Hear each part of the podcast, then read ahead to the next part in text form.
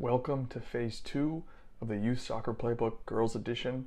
And I'm really excited for this one because this is now obviously the next step in the process of what I would do with my daughter. And the key with this is, and I think you're going to be excited for it, is we're taking this step where it's no longer just about the individual, it's about now building a player that can play with a group and a team. So we're going to be transitioning from like 90% individual skill to now the team or more team based concept, which I'm going to get into momentarily.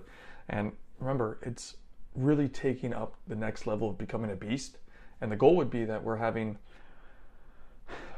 what I'll call cash cows and clubs coming up to me and my wife and my daughter and saying, hey, you're so good. We want to offer you a full ride, which means you don't pay for training, you don't pay for games, you don't pay for tournaments, you don't pay for uniform, you have zero cost.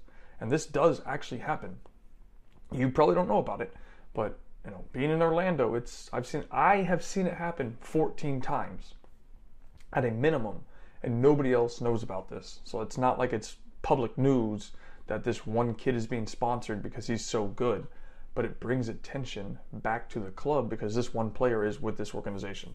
That doesn't mean we're going to go. I'm just I'm trying to highlight the what we're looking to get because if, if people are coming up to us and they're saying, hey, your child is so good. What did you do or where is she from? That means you're on the right path. People are paying attention because she's performing very well.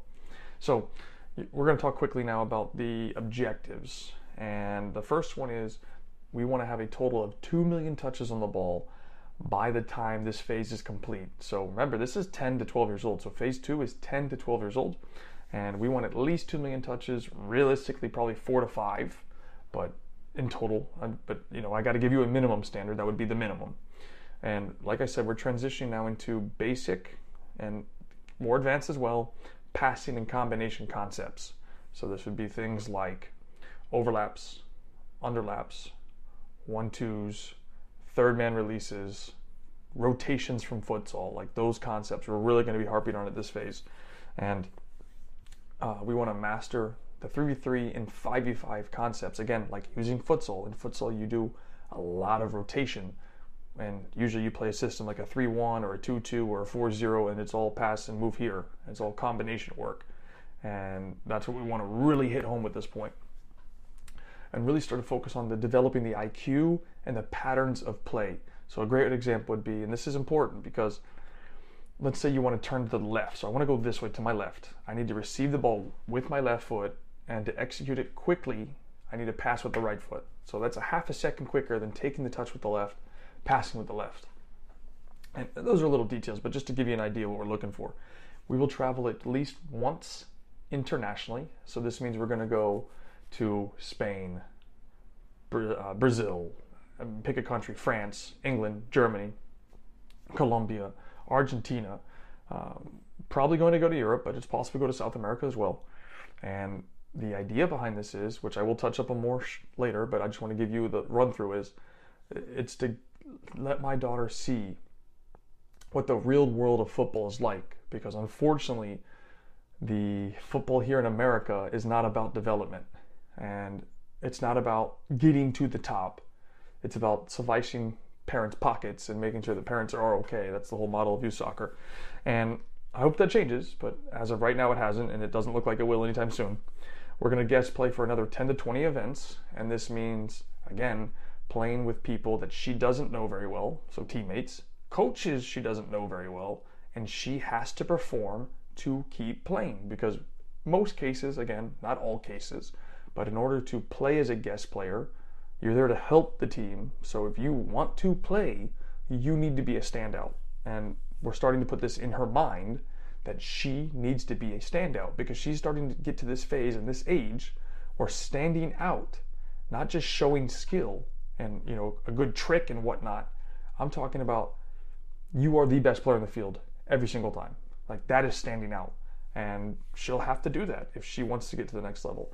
And this will allow us to kind of evaluate if she's really showing the level of commitment, dedication, effort, intensity, work ethic, needed to get to the professional level eventually.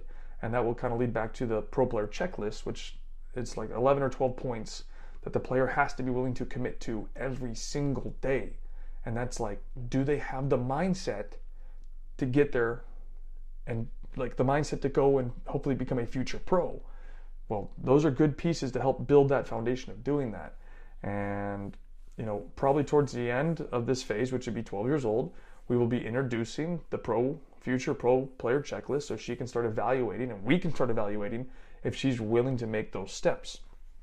And then the last piece would be individual tactical concepts. And this would be, again, opening the hips, checking shoulders, receiving with the proper foot, being on the half turn. And again, I'm just quickly summarizing some ideas that you would see uh, from this phase and, and, you know, just trying to highlight it all. So I do want to go into a little bit more examples with this. So like, okay, let's talk about the international trip because, you know, people will take trips and do tournaments or they'll go on a tour. I'm not talking about either one of those. What I'm talking about doing is we go overseas, and I'll just pick a country France. I have a very good friend that is the technical director at one of the biggest clubs in France. And, you know, he could help set up a trip for us where we go for 10 days, 14 days, 30 days, three months. And we go and I take my daughter to an international club, depending on her level. It could be a professional club, it could be a regional club, it could be an amateur club, and it all depends on her level. So we would take her there. So let's just say, let's say I'm lucky. We're really fortunate. She's really good. And we're able to get her into a professional club that is free, completely free. And she gets to train five days a week, as the example, or four, whatever the number is. And we get to see what, how she handles a professional environment where it's ruthless and cutthroat, where they don't care and they won't play. If you have the level, you get to stay and you got to perform if you don't have the level and or you don't perform, they will cut you tomorrow or today. So it helps us see is she ready for this? Because that is a completely different level than what we have here now. Because international clubs that already made these investments on the boys' side for free football are now making the same investment for women's football to be free. And they're going to be developing future superstars. So that's what we're trying to get her in the environment of to be like, okay, can you handle the pressure? Do you enjoy the pressure? Do you enjoy being in that type of environment? And and can you perform? Because if you can perform, then that's showing us that you have the mental capacity because you got to remember, skill is a prerequisite, but the mental side to handle that performance, to handle that environment is so much higher than what it is here. So, we'd want to see that. And that would be like the make or break thing. Does this reinforce the decision that she wants to be a professional? Or does this push her the other way where she's like, you know what, it's not for me anymore. I don't want to be a pro. I just want to go enjoy my life. And like for reference, like me as a dad, that is okay. But I would rather and I would want to know that before we get to 18 years old. Like if we get to 16, 17 years old and then she tells me I just wasted way more time, way more effort, way more energy. I would rather know sooner rather than later that this game at the highest level is not for her. And you can just tell by how she performs and how she handles it. Does she do the work off the field?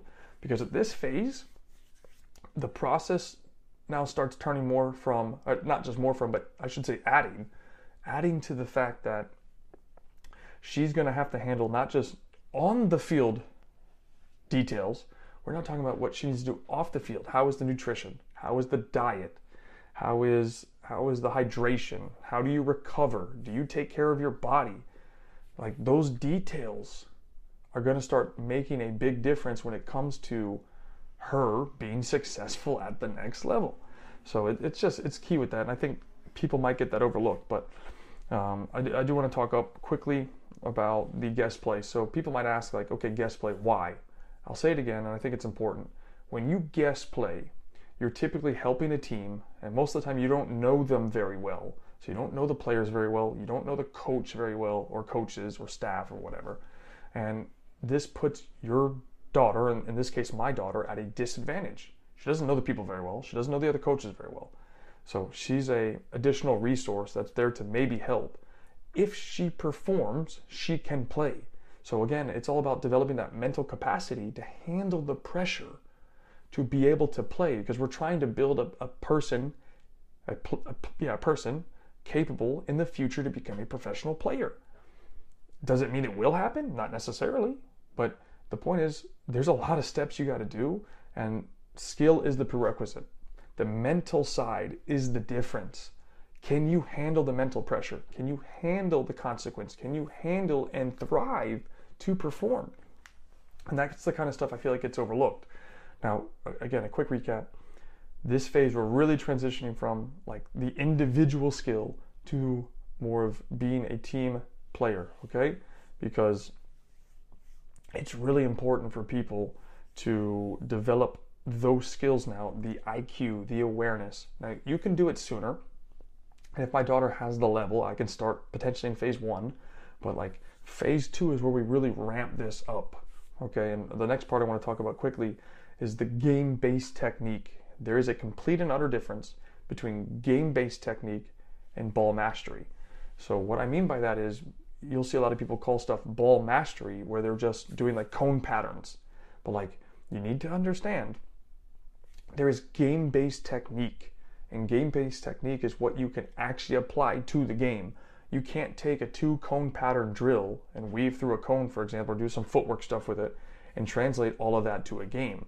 But game based technique, you can, and that's stuff like passing, receiving, 1v1 dribbling. Like those are the things that we want to be replicating at this phase is game based technique because she should have the level and sometimes all you need is a wall. Maybe you just hit the wall, receive it, turn, spin, check the shoulder, whatever you're working on or we want to work on. But like those details are important because she's at the phase now again. We're trying to really ramp up that development. And is she willing to buy into this? Is she willing to not only put the work on the field, but do the work off the field? And this is huge and you're going to start seeing, and I want to see, is she willing to make that investment and those sacrifices to start putting that process in place because it's a journey and it's a grind. And like I'll say it one more time, this is the most important piece at the end of the day. Handling the pressure, handling the environment, dealing with the consequences, and really understanding that if you want to be a pro, it's a job. But you have to love the process, you have to love the grind, you have to love suffering, and all of that starts with off the field material as well. So, is she willing to make that sacrifice? And if you're enjoying this content, I want to ask you for one favor. If you could share this playbook, whether it's the boys version, boys edition, or girls edition, to somebody, uh, again, it's completely free, and I would really appreciate you helping get this information out. I'm trying to help people make better decisions with their kids. And uh, if you know somebody in need, please hit this share button send it to somebody. I would greatly appreciate it. And it helps support the, the channel and what I'm trying to do is and make education free for parents.